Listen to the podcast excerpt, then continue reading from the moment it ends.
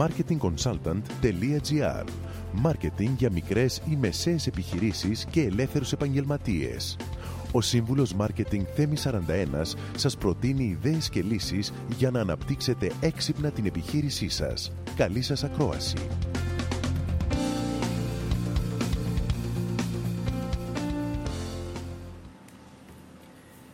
Και σήμερα θα μιλήσουμε λοιπόν για την στρατηγική εμπειρίας πελάτη. Τι είναι η στρατηγική εμπειρίας πελάτη?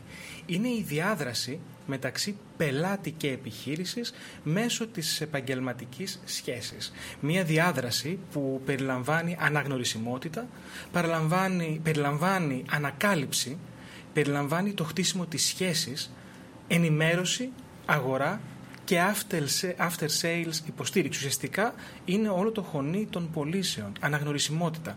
Πρέπει ο καταναλωτής, το target group μας, να ξέρει ότι υπάρχει η επιχείρησή μας. Το δεύτερο είναι να ανακαλύψει πού μπορεί να μας βρει και να μας ψάξει.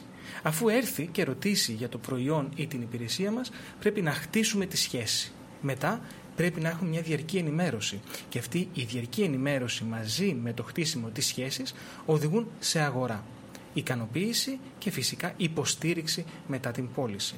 Η εμπειρία πελάτη, το Customer Experience, είναι μέρος του CRM, Customer Relationship Management, και έχει στόχο την επανάληψη και την πιστότητα.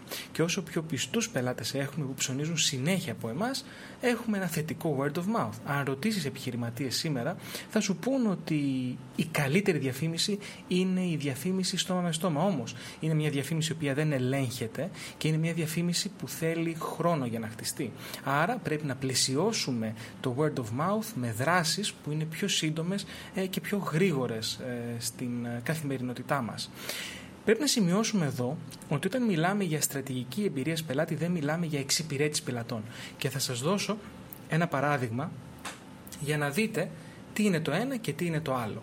Για παράδειγμα, λοιπόν, όταν θέλουμε να κλείσουμε ένα αεροπορικό, ένα ταξίδι, να κλείσουμε διακοπές σε ένα τουριστικό γραφείο και ο άνθρωπος που είναι στο τηλέφωνο είναι φιλικός και πολύ βοηθητικός μαζί μας, αυτό είναι καλή εξυπηρέτηση πελατών. Όταν όμως τα εισιτήριά μας φτάσουν νωρίτερα στο σπίτι μας, στα αεροπορικά, και όταν φτάσουμε στο ξενοδοχείο μας κάνουν upgrade στο δωμάτιο, τότε μιλάμε για μια στρατηγική εμπειρίας πελάτη. Άλλο το ένα και άλλο το άλλο.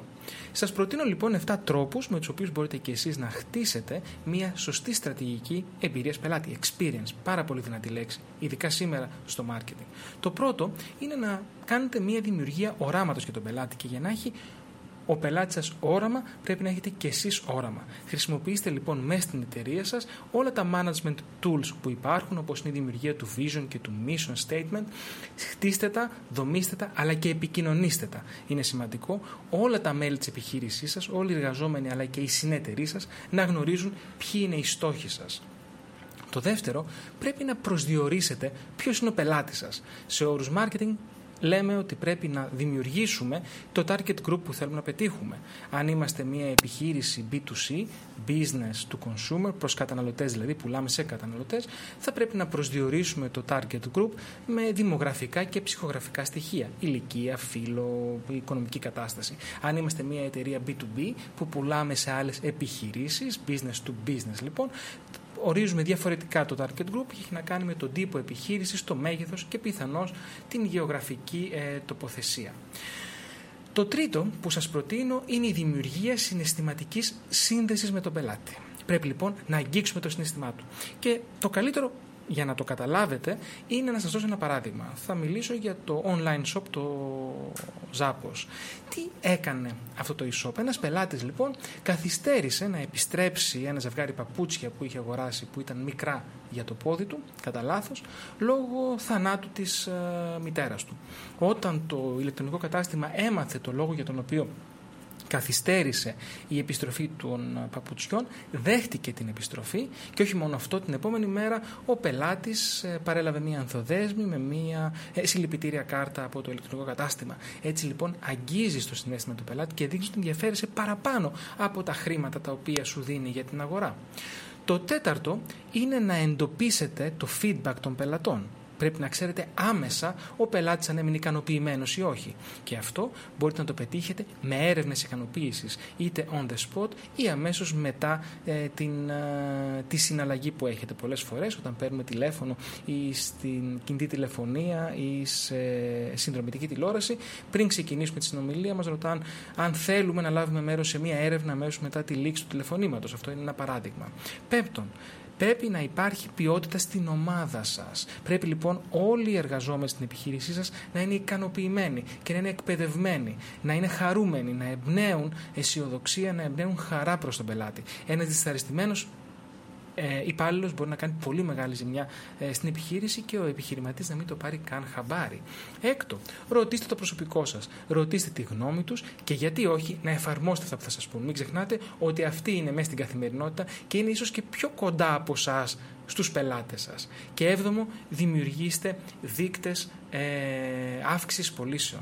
Βάλτε δείκτες και δείτε κατά πόσο η στρατηγική που έχετε δημιουργήσει για το experience, για την εμπειρία του πελάτη, σας μεγιστοποιεί το τζίρο ή σας δίνει άλλα ποιοτικά στοιχεία τα οποία μπορείτε να εκμεταλλευτείτε.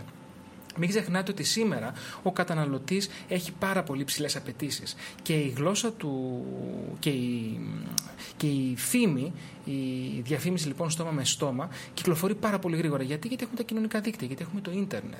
Έτσι λοιπόν είναι πάρα πολύ σημαντικό να δίνετε στους πελάτες σας τη μέγιστη ικανοποίηση, να τους εμψυχώνετε και να τους δείχνετε ότι είστε εκεί. Χρειάζεται να τους κανακεύετε όπως ένα μωράκι και να φροντίζετε για αυτούς και να είστε σίγουροι ότι αν λειτουργήσετε με μια συγκεκριμένη στρατηγική ακόμα και στο experience θα βγείτε πολύ κερδισμένοι. Καλή επιτυχία. Θα δούμε άλλα tips την επόμενη εβδομάδα.